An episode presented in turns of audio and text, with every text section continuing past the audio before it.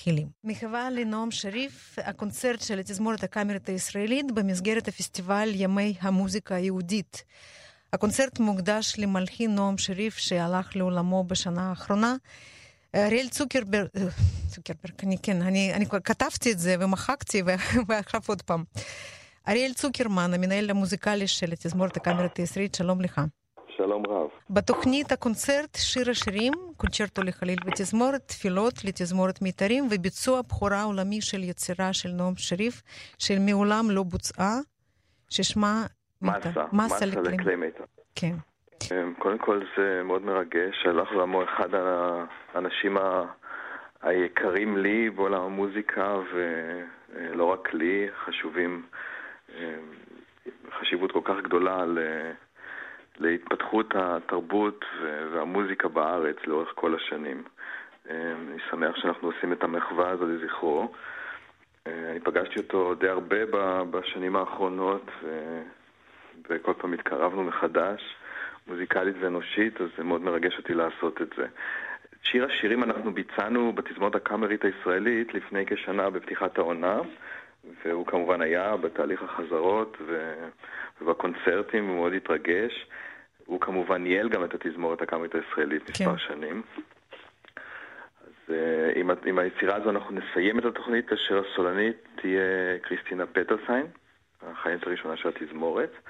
אנחנו נתחיל את הקונצרט עם תפילות, שגם יצירה נפלאה, שהוא ניצח עליה בעצם לפני כשלוש שנים בתזמורת הקאמרית. Mm-hmm. שכחת לציין, אני לא יודע אם, אם יש לך את זה בתוכנית, אבל גם יהיה אה, יצירה קצרה לחצוצרה סולו, בין לבין, שאותה נגן אבישי בן חוח, החצוצרן שלנו. Mm-hmm.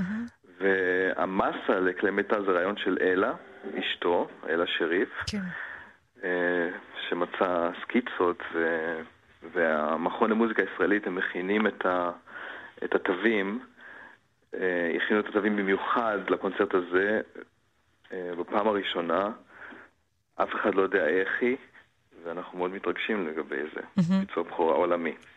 אז אתה אמרת שזה סקיצה? זה אומר שמישהו השלים את היצירה? לא, לא, לא, אה, לא, לא, יש סקיצות, אם, אם אתה סקיצות אה, בבית, ובמכון יש את, בעצם את התפקידים של הכל אה, בכתב ידו, והם העבירו את זה זריז לדפוס. זאת אומרת שזה ממש חם מה, מהמכונה, מחר יש לנו חזרה על הבוקר.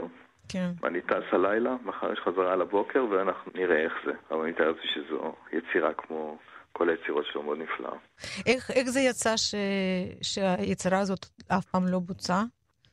יש הרבה יצירות של הרבה מלחינים גדולים במהלך ההיסטוריה שלא בוצעו או שלקח להם זמן לעלות על הבמה. את הסיפור הזה אני לא כל כך, לא כל כך יודע, אבל אני אברר את זה. Mm-hmm. זה מעניין.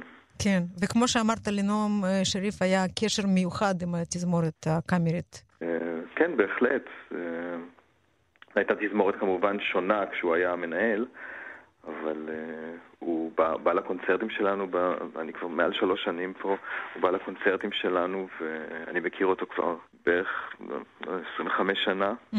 ו... היה תמיד מאוד מרגש שהוא בא והקשיב, ו... ובכלל כשניגענו בפתיחת העונה את שיר השירים, בזמנו אני ניגנתי את תפקיד הסולו. כן. אמ, אז אה, זה היה מאוד, מאוד מרגש לעבוד איתו ביחד, גם. לתזמורת וגם לי. כן.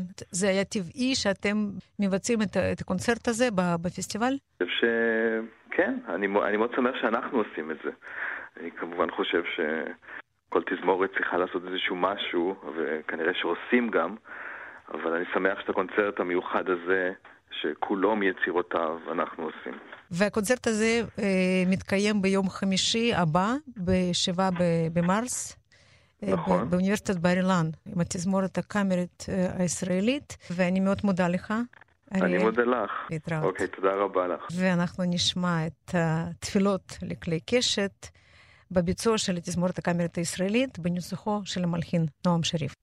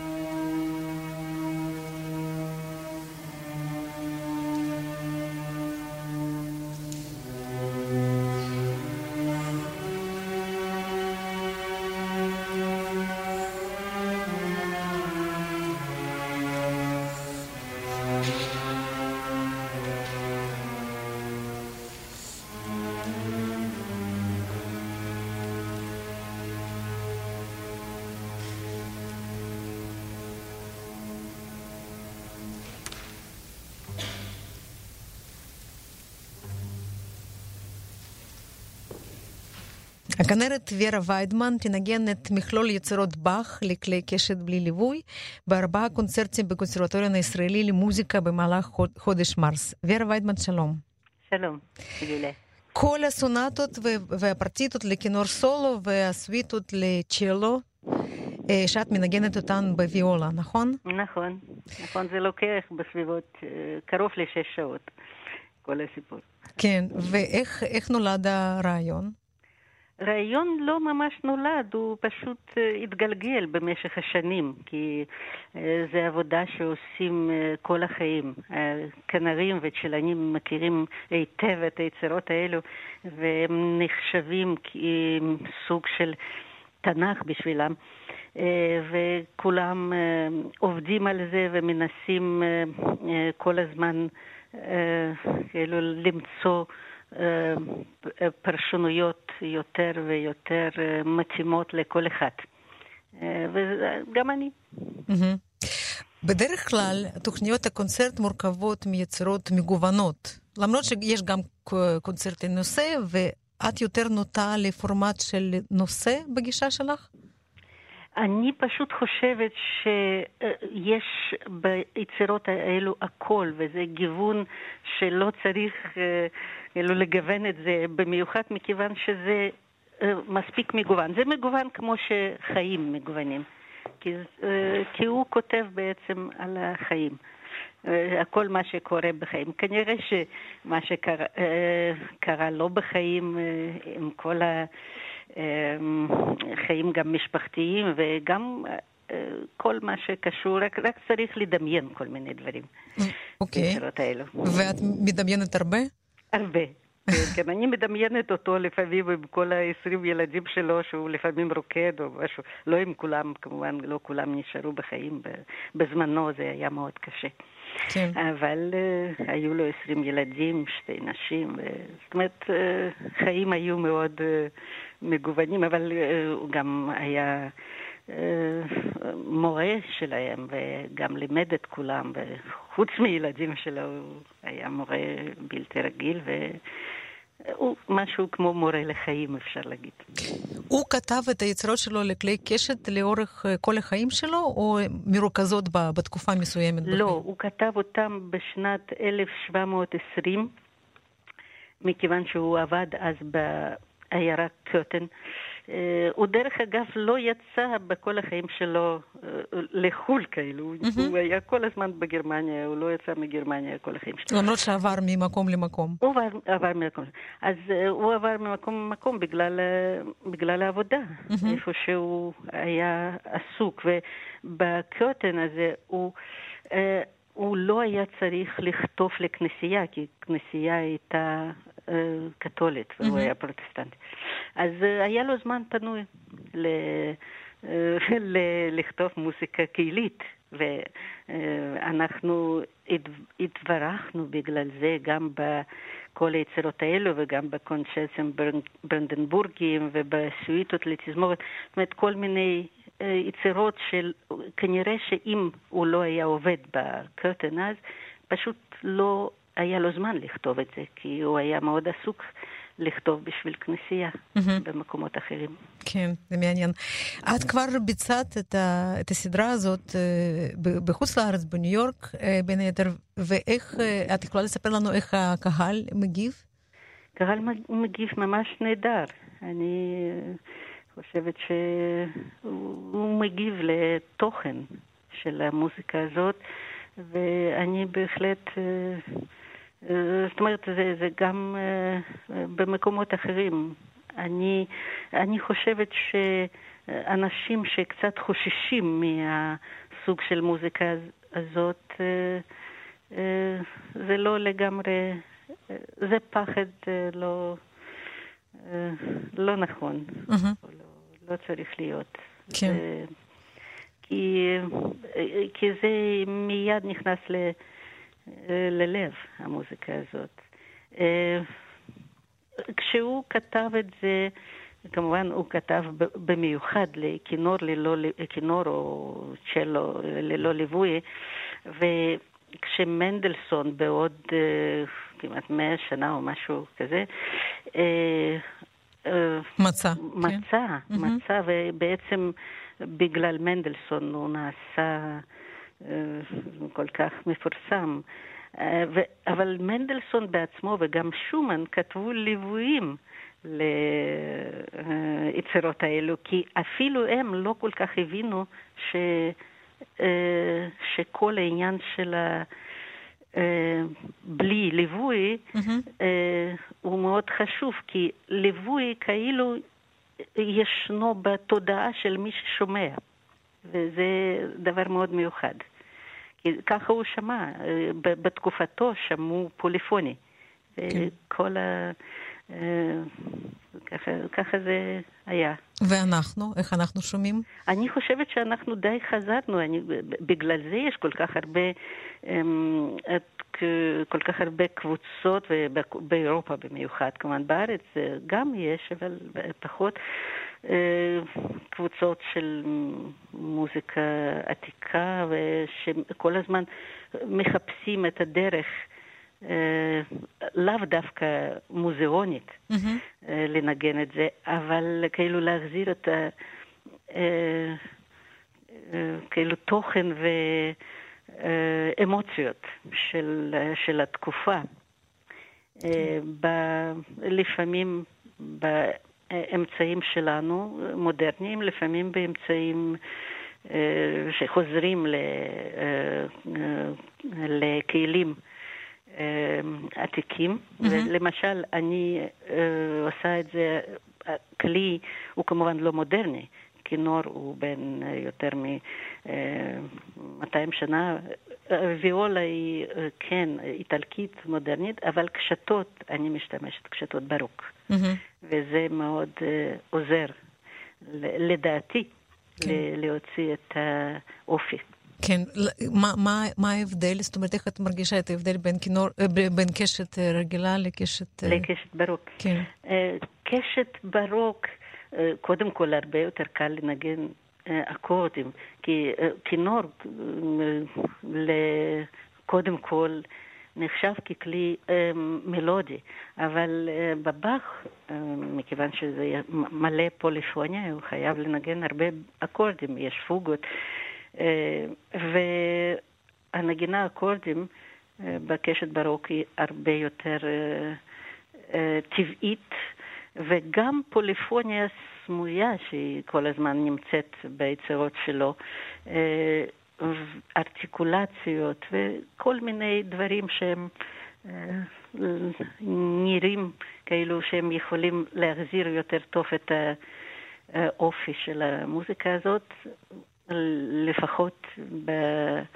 אצלי, בניסיון שלי, זה עובד הרבה יותר טוב עם קשת ברוק. כן. ואת uh, בקונצרטים האלה, ויהיו ארבעה קונצרטים uh, במהלך חודש מרס. נכון. כן, בצהריים. זה מתחיל בשמיני למרס, שזה יום יום האישה הבינלאומי, כן. כן, ואז כל יום שישי שאחרי זה, uh, בשעה... 11, אני חושבת קונצרט אחרון 11 וחצי. 11 וחצי, כן. כן, ב-29 למרס. בקונסרבטוריון הישראלי למוזיקה. ושאלה אחרונה, את משלבת בכל, בכל הקונצרטים בעצם נגינה בכינור אז... ובוויולה. נכון, נכון, זה מעורב, לא ירושלמי, אבל תל אביב, כן.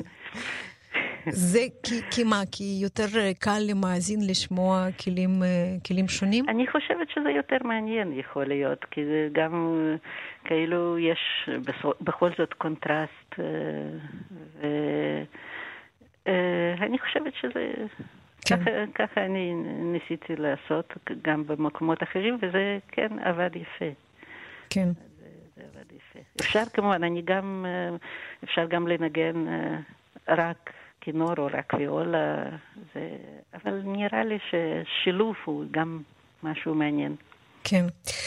יופי, ורה ויידמן, אני מאוד מודה לך. אני ב... מודה לך. בהצלחה, תודה שדיברת איתנו. תודה, להתראות. להתראות. ואנחנו נשמע את הפרק רביעי מתוך הסונטו לכינור סולו מספר אחת בסול מינור, אה, בנגינתה של ורה ויידמן.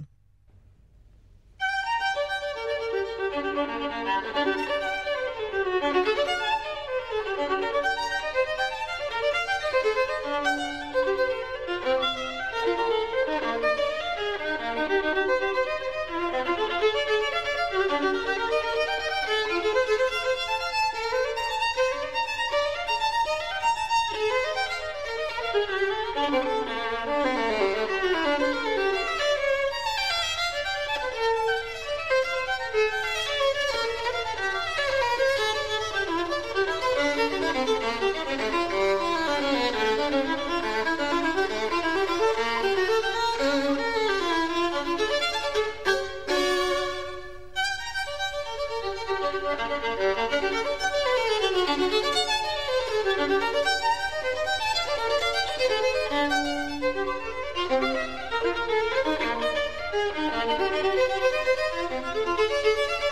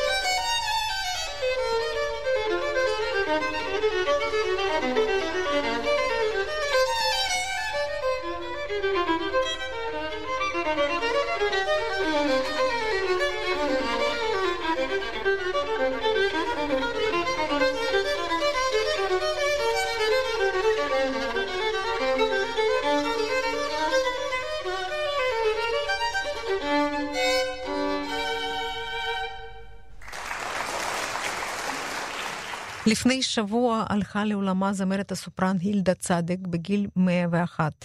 מנהל בית האופרה בווינה, דומיניק מאייר, ספד להילדה צדק, הנה הדברים. האופרה המלכותית של וינה מתאבלת על זמרת הסופרן האוסטרית הגדולה הילדה צדק, חברת כבוד בבית האופרה, שהלכה לעולמה ביום חמישי, 21 בפברואר 2019, בגיל 101 בקרלסרואה. מנהל בית האופרה דומיניק מאייר. ממש היום קיבלתי את ההודעה העצובה על מותה של הזמרת הילדה צדק. עם מותה איבדנו את אחד מהסמלים הגדולים של האופרה המלכותית במאה ה-20. אומנית משמעותית שהייתה לאחת המייצגות הבולטות של אנסמבל האופרה המלכותית בתקופה שלאחר מלחמת העולם, ופדגוגית אגדית, שהטביעה את חותמה על דורות. לפני כמה שנים זכיתי להכיר אותה באופן אישי וליהנות מאופייה הנעים והחם. ולפני שנה חגגנו ביחד, כאן בבית האופרה, את יום הולדתה המאה. אנחנו נתגעגע להילדה צדק, השמש המאירה שלנו, כפי שהרשתה לי לכנות אותה. לאות אבל מניפה האופרה המלכותית דגל שחור. הילדה צדק נולדה ב-15 בדצמבר 1917 בברומברג, ובילתה את ילדותה ונעוריה בשטטין. לאחר מכן עברה לברלין, שם למדה להיות אחות מטפלת לילדים. בשל יהדותה, נאלצה להגר בשנת 1935 לפלסטינה, ולמדה מוסיקה ושירה בקונסרבטוריון בירושלים. בין מוריה היו המלחין יוסף טל, והזמרת רוז פאולי. בשלושה בפברואר 1947 הופיע בהופעת בכורה כעאידה, באופרה המלכותית של וינה, ובמהירות הפכה לאחד מעמודי התווך של האנסמבל. בין השנים 1947 ו-1971 שרה הילדה צדק 39 תפקידים, ב-37 אופרות שונות, ב-786 הצגות של האופרה המלכותית. בין תפקידיה החשובים והמבוצעים ביותר היו עאידה, 71 פעמים, והרוזנת בנישואי פיגארו, 59 פעמים. תפקידים חשובים נוספים היו דונה אנה בדון ג'ובאני, אריאדנה באריאדנה מנקסוס, ועוד רבים אחרים. הילדה צדק הייתה גם חברת אנסמבל בדיסלדורף, שרה בפסטיבלי המוזיקה של זלצבורג, והופיעה בהופעות אורח בלסקאלה במילאנו, בתיאטרון סן קרלו בליסבון, באופרה המלכותית בלונדון, במטרופוליטן אופרה בניו יורק, באופרה הבווארית המלכותית במינכן, בתיאטרון קולון בבואנוס איירס, בפריס, באמסטרדם, בבריסל, ברומא, בסן פרנסיסקו ועוד. ההופעה האחרונה שלה בבית האופרה המלכותי של וינה הייתה ב-3 בינואר 1971, בוולקירות. לאחר מכן החליטה לרדת מן הבמה. מאז פרישתה עסקה בהוראת זמרה באוסטריה וברחבי העולם, ועד שנת 1978 שימשה כראש המחלקה לזמרה בבית הספר למוסיקה של וינה. בשנת 1951 קיבלה תואר כבוד גרמני-אוסטרי לזמרי אופרה יוצאי דופן. ובשנת 1977 הפכה לחברת כבוד בבית האופרה המלכותי. בנוסף, היא קיבלה את צלב הכבוד למדעים ואומנויות, ואת מדליית הכבוד של וינה, ואת אות הכבוד הגדול על הישגים מטעם הרפובליקה האוסטרית. תודה ליוסי קאופמן. פרופסור תמר רחום, ראש מחלקת ווקאלית בבית ספר הגבוה למוזיקה בוכמן מטה, אוניברסיטת תל אביב, שלום לך. שלום רב, אני כבר לא מנהלת את המגמה הזאת, פרופסור שרון רוסטרוף, אבל uh, אני עדיין מלמדת. כן, יופי. ואנחנו בעצם ביקשנו שתגידי כמה מילים על אה, הילדה צדק, אה, על בן אדם הילדה צדק והמוזיקאית. לכבוד לי. קודם כל, אישה חריפת מוח, חוש הומור נפלא, אינטליגנציה גבוהה, פדנטית שזה יתבטא בכל העבודה שכולנו עשינו איתה. אישה רחבת לב תרמה לזמרים נזקקים, לאנשים נזקקים, נתנה אין סוף כיתות אומן בארץ, גם בבית הספר למוזיקה בתל אביב, העניקה מלגות לסטודנטים והרבה לישראלים. תרמה בזמנו את כל הפיצויים שקיבלה מגרמניה בעקבות כל מה שעברה בתור mm-hmm. בחורה צעירה למדינת ישראל. אישה שעם כל כך הרבה טוב שמעולם לא ביקשה תמורה לתרומתה. אוהדת ישראל, כפי שאולי אתם אה, כבר אמרתם, היא נאלצה לברוח לאז פלסטינה, כן. והתאהבה בחבל הארץ הזה וגם אה, רכשה לעצמה בית פה בירושלים. אמ, חוש צדק מפותח, ישירה וביקורתית, שכולנו עברנו עבודה קשה איתה, ושרדנית עברה בחייה ושרדה מבחנים קשים מאוד, החל בנעוריה ועד ימיה האחרונים. אמנם נפטרה בשיבה מאוד טובה. כן, מאה ואחת. בגיל מאה ואחת, mm-hmm. אבל זה תמיד קשה לאבד אישיות כזאת. ועם זאת, אני חייבת להגיד, כל כך עתירת פרסים, והיא בעלת אישיות כל כך צנועה הייתה, וחיה בפשטות. פה קראו לה הילדה, ובעולם הרחב אה, פרסו שטיח אדום לרגליה. אה, זה מה שאני יכולה להגיד עליה בכבוד גדול. כן. אני שמעתי עכשיו אה, את השירה שלה לכבוד, לכבוד התוכנית הזאת, ו... אני, איך את יכולה להגדיר את סגנון השירה? אני חושבת שזה מאוד מאוד שונה מאיך שרים עכשיו, בימים האלה. אני אגיד לך מה, קודם כל זה משנות החמישים. אז ברור שהקלטות הן הקלטות מאוד ישנות, ושהרבה זמרות למעשה נשמעו, נשמעו כך. היא הייתה זמרת מה שקוראים אה, ספינטו הדרמטי, אבל שרה ממוצרט אה, והלאה. אה, באמת הופיע כישרון מוזיקלי ואישיות אומנותית בחסד עליון. הופיע בהצלחה מרובה על במות רבות, שאני מתארת לי שדיברתם על זה. כן. ועבדה עם גדולי מנצחי הדור. להגדיר יותר, היא שרה מוצרט ופח איטלקי ופח גרמני, והייתה באמת לדוגמה ל...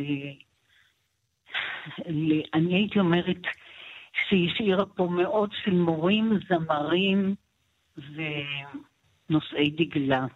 ואני מאוד מודה לך, פרופסור תמר רחום, בית הספר הגבוה למוזיקה בוכמן מטה, אוניברסיטת תל אביב. תודה לך על המילים האלה. תודה לכם. תודה. להתראות. ואנחנו נשמע את האריה של דונה אנה מהמערכה הראשונה של האופרה דון ג'ובאני, מאת מוצרט הילדה צדק שרה.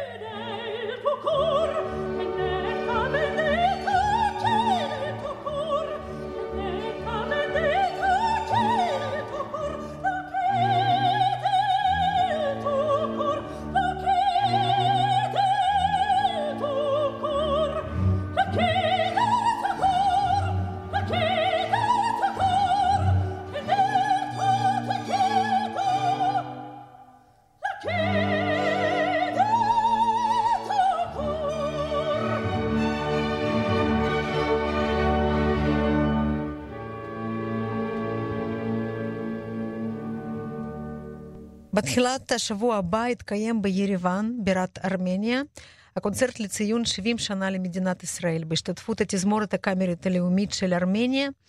ובמרכז הקונצרט יצירה של המלחין הישראלי דוקטור ברוך ברלינר, שלום לך. שלום וברכה. אז זאת הפואמה הסימפונית, בריאת העולם לקריין ותזמורת, ואתה יכול לספר על היצירה? כן, בוודאי. זאת הפואמה הסימפונית הראשונה שלי מתוך שלוש שקיימות עכשיו.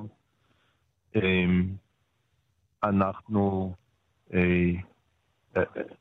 הדבר המיוחד שבה, יש קריין שקורא פסוקים מן התורה, כדי לא שר, אלא קורא כדי שיבינו אותו היטב.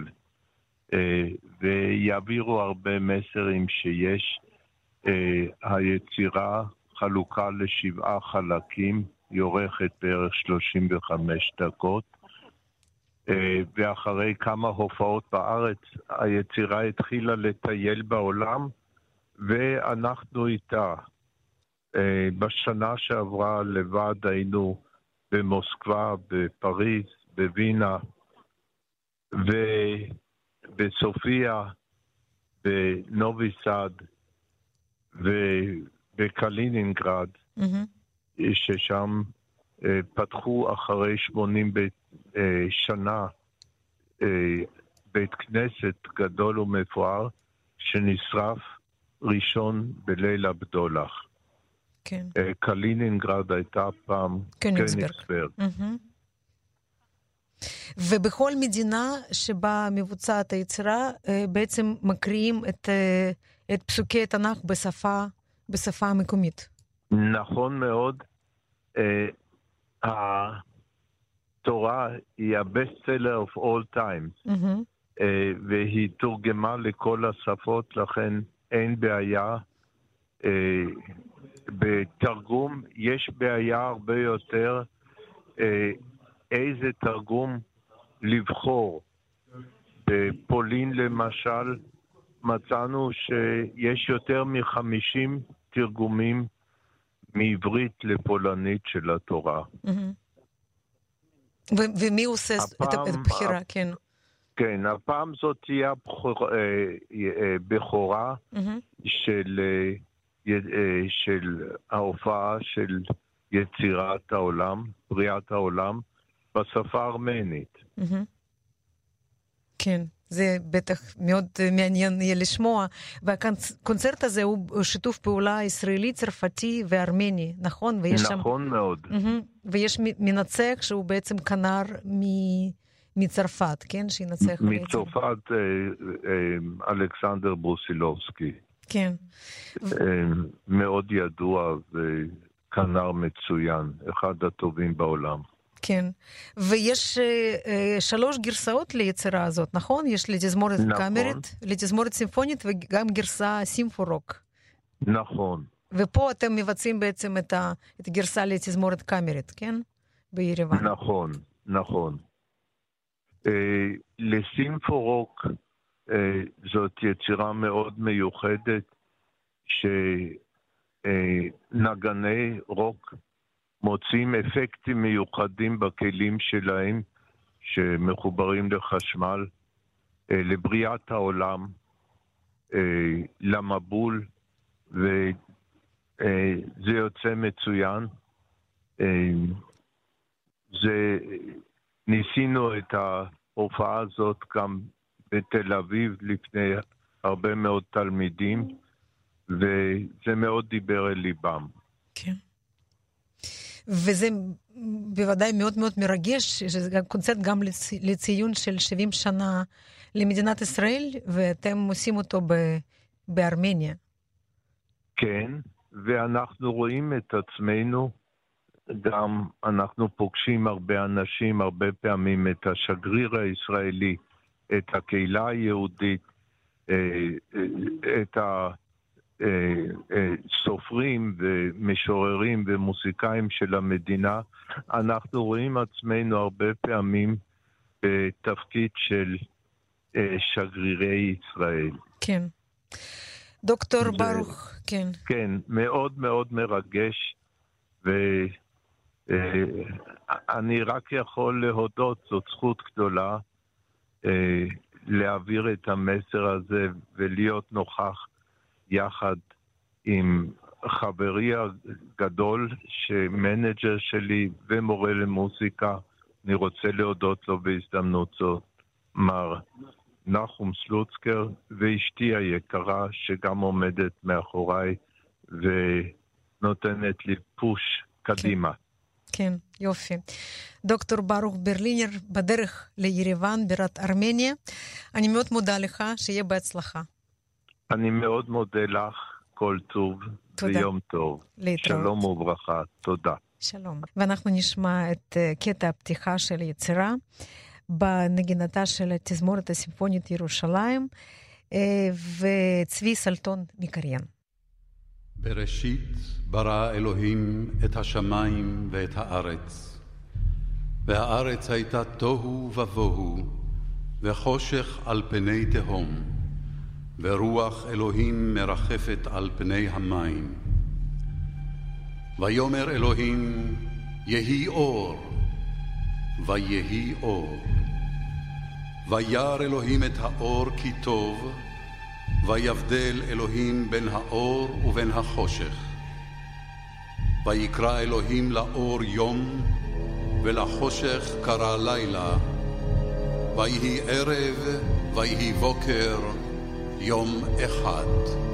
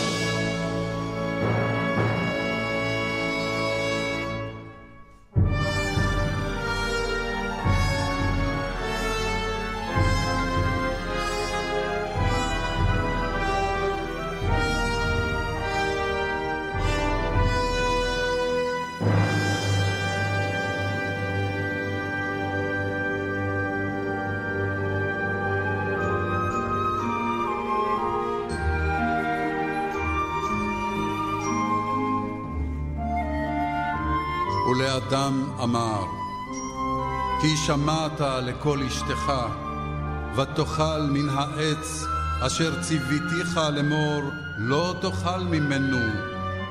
ארורה האדמה בעבורך, בעיצבון תאכלנה כל ימי חייך. וקוץ ודרדר תצמיח לך, ואכלת את עשב השדה, בזיעת אפיך תאכל לחם, עד שובך אל האדמה, כי ממנה לוקחת. כי עפר אתה, ואל עפר תשוב.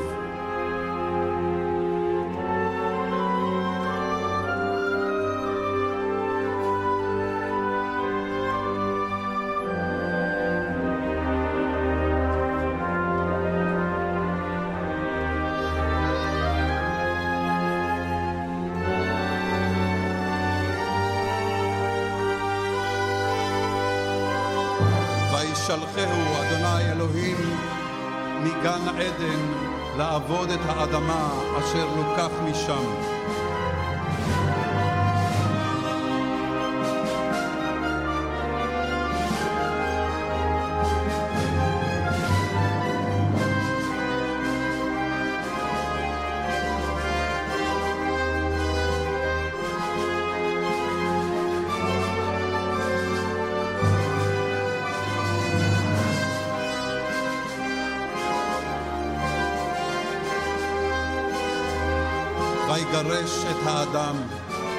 וישכן מקדם לגן עדן את הכרובים, ואת להט החרב המתהפכת, לשמור את דרך עץ החיים. רואים משם, שומעים מכאן, זאת הסדרה החדשה של מיטב האופרות ומופעי מוזיקה מהפסטיבלים הגדולים בעולם, על מסך קולנוע בייעוץ וליווי אומנותי של מירב ברק. שלום מירב. שלום, שלום. הסדרה מתחילה uh, כבר בחודש מרס בסינמטקים mm-hmm. ובתי קולנוע מובחרים ברחבי הארץ, בעאידה, נכון? נכון. ההפקה כן. שצולמה בפסטיבל זלצבורג. נכון מאוד. כן, אז תספרי על, על ההפקה הזאת. אוקיי. Okay. אה, האופרה עאידה היא אופרה שהיא חביבת הפסטיבלים ובתי האופרה, אופרה מאוד מאוד גדולה, נטע מלחין ג'וזפה ורדי כמובן.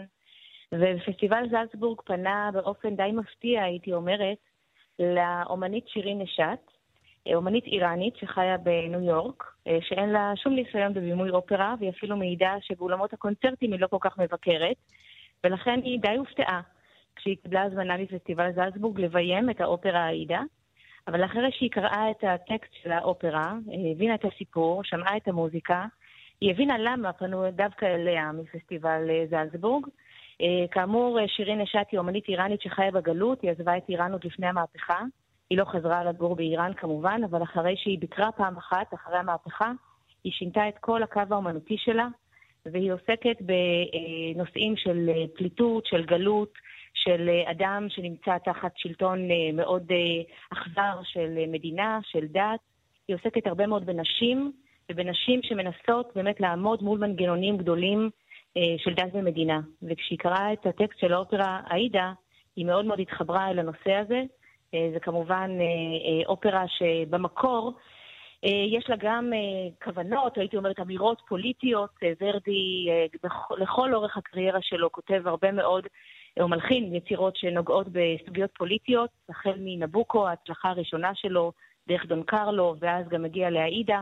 אה, יש גם יצירות נוספות שעוסקות בפוליטיקה, כן. והוא אה, גם ביצירה שלו מבקר מאוד את היחסים הקצת, אה, הייתי אומרת, לא, איך נגדיר את זה, לא הוגנים בין האדם לבין המנגנונים הגדולים של דת ומדינה.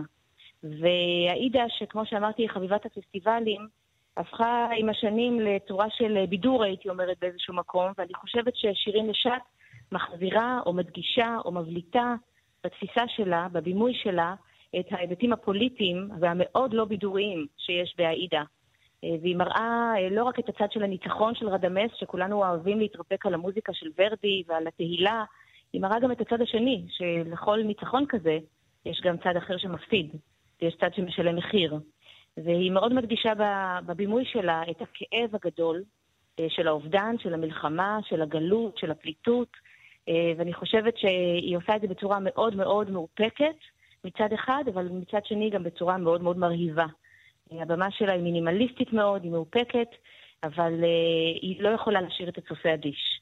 כן. Uh, שונה מכל העידה שנראתה אי פעם, ולכן זו הבחירה, אחת מהבחירות שלי בסדרה הזאת, uh, רואים משם שומעים מכאן, הכוונה היא באמת להביא הפקות אופרה אה, א', מאוד מאוד איכותיות, גם מבחינה מוזיקלית, נזכיר את המנצח, ריקרדו מוטי, את הדיבה ששרה את התפקיד הראשי של עאידה, אנה נטרבקו, כן. שני שמות מאוד מאוד גדולים בתחום המוזיקה, אבל מעבר לנושא המוזיקלי, שהוא באמת מאוד מאוד איכותי בסדרה הזאת, רואים משם, שומעים מכאן, אה, יש גם בחירה בהפקות מיוחדות, בדברים שבאמת מדוברים ברחבי העולם, אומנים אולי לא כל כך שגרתיים שלוקחים חלק בהפקות האלה, מביאים להם איזו פרספקטיבה אחרת, ראייה שונה.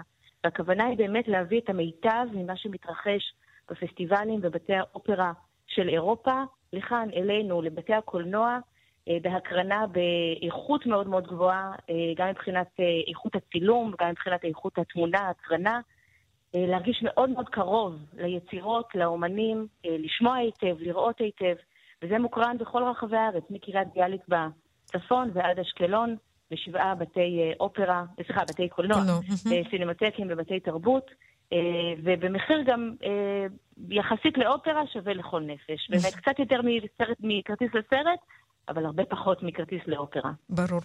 וכאמור, עאידה, זה ההתחלה של הסדרה, ומה יהיה בהמשך? בהמשך מתוכננות עשר הפקות, אני אציין אולי את הבולטות שבהן או את המיוחדות שבהן.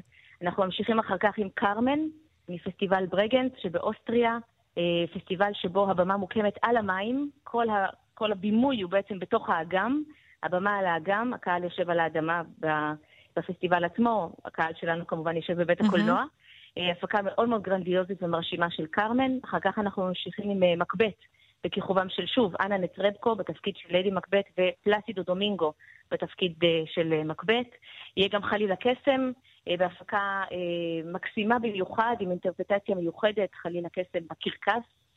יהיה לנו אחר כך כמה הקרנות שאנחנו נותנים שתהיינה, זאת אומרת, הפקות שתהיינה בעונת 19-20, ואנחנו ניתן אותן כמעט בלייב, זאת אומרת, הן יוקרנו מיד אחרי הביצוע בבתי האופרה ובפסטיבלים.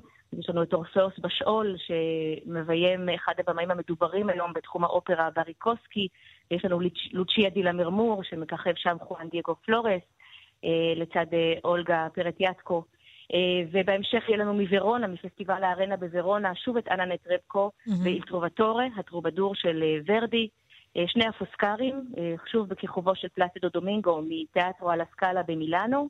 ואנחנו מסיימים עם הפקה מאוד מאוד מאוד שעשתה, הייתי אומרת, הרבה הדים, הרבה רעש, האופרה טורנדות של ג'קומו פוצ'יני, סטפנו פודה, אחראי לכל ההיבטים הוויזואליים, בימוי, עיצוב במה, עיצוב תלבושות, קוריאוגרפיה, הפקה מונומנטלית מרשימה בצורה בלתי רגילה לאופרה הזו טורנדות. באמת דברים שנדיר מאוד לראות. ההפקה הזאת, דובר עליה הרבה הרבה מאוד בעולם האופרה, אפשר לומר, כן. באירופה וגם מחוצה לה. מירב, תגידי, את חושבת שהפורמט הזה של לראות אופרה בבית קולנוע זה מתאים לישראלים? האם הם מספיק אוהבים אופרה? כי היו ניסיונות קודם להביא לארץ הפקות מצולמות וגם שידורים ישירים, והם לא המשיכו. אני חושבת שזה מאוד מאוד מתאים. קודם כל זאת חוויה מסוג אחר. אני לא חושבת שזה מחליף את החוויה של צפייה באופרה באולם האופרה. יש משהו בביצוע החי, בכך שאנחנו שומעים את האופרה בלי תיווך של הקלטה. מצד שני, אמצעי ההקרנה היום הם באמת באיכות מאוד מאוד טובה. אנחנו יושבים בקולנוע, ובניגוד ל... לישיבה באופרה, אנחנו רואים את הכל מאוד מאוד מקרוב. הצילום הוא בהרבה מצלמות, זאת אומרת, תמיד נותנים לנו את המיטב, את הזווית הכי, הכי טובה. באמת, כאשר אני ראיתי את ההפקה הזו, את האידה, על המסך הגדול, ההפקה שאיתה אנחנו מתחילים, לראות את הבעות הפנים של אנה נטרבקו, שהיא באמת מעבר לזמרת נפלאה, היא שחקנית נהדרת, ואין שום צורך להגדיל שום דבר. באופרה הרבה מאוד פעמים המחוות הן נורא גדולות, כי צריך להגיע עד השורה האחרונה באולם של 4,000 איש. כאשר האופרה מצולמת והקלוזאפים הם, הם כל כך מקרבים לנו כל כך את, ה, את ההתרחשות, אז המשחק גם לא צריך להיות מוגזם, הוא יכול להיות מאוד מאוד ריאליסטי, ולכן גם מאוד משכנע ונוגע ללב. ויש משהו בפורמט הזה של הקרנה, שדווקא מקרב אותנו מאוד, הוא מאוד מאוד קומוניקטיבי, הוא הופך להיות קצת כמו סרט קולנוע, הוא נוגע בנו יותר. כן. כמובן שזה גם תלוי בביצוע של הזמרים עצמם, אבל אני חושבת שבאמת בסדרה הזו, הבחירה היא, היא, היא גם, השיקולים היו גם, ה, גם העניין הזה של באמת להביא דברים שהם איכותיים מאוד, גם מבחינת ההיבט המוזיקלי וגם מבחינת המשחק, יכולת המשחק בפני מצלמה, הצילום המאוד מאוד איכותי. יש לציין שכל הסרטים מוקרנים עם תרגום לעברית ולאנגלית. ודרך אגב, את אמרת שהיו פורמטים שלא הצליחו כאן בארץ, אבל יש פורמט אחד שמאוד מצליח, וזה הקרנות של המטרופוליטן אופרה, mm-hmm. שהן מאוד מאוד מבוקשות. שם התרגום הוא רק לאנגלית, מכיוון שזה בלייב, כן. אנחנו כמובן יכולים להוסיף גם את כתובות התרגום בעברית, ולכן לא משנה באיזו שפה שרים על המסך, הקהל פה בישראל יכול להבין הכל. וזה מאוד קומוניקטיבי, גם בהיבט הזה. כן, וזה מתחיל בחודש, בחודש מרץ הקרוב, ואני מאוד מודה לך, מירב ברק, היועצת האומנותית של הסדרה רואים משם, שומעים מכאן. זה גם מתחבר לשם של התחנה שלנו, כאן כל המוזיקה. אכן, אכן כן. תודה, תודה רבה, יוליה. תודה רבה. ביי. ואנחנו מסיימים את המגזין שלנו. יוליה צודקס ואלנה דיונובה מאחלות לכם סוף שבוע נעים. נשתמע בשבוע הבא. להתראות. כאן כל המוסיקה ערב טוב, מועד שידור תוכניתנו מחווה לעדה. אנו ממשיכים בשידור סדרת התוכניות שכתבה וערכה עדה ברודסקי בשנת 1978 על חיי יוהנס ברמס. יוהנס ברמס, דיוקנו של יוצר. מספרת איריס לביא.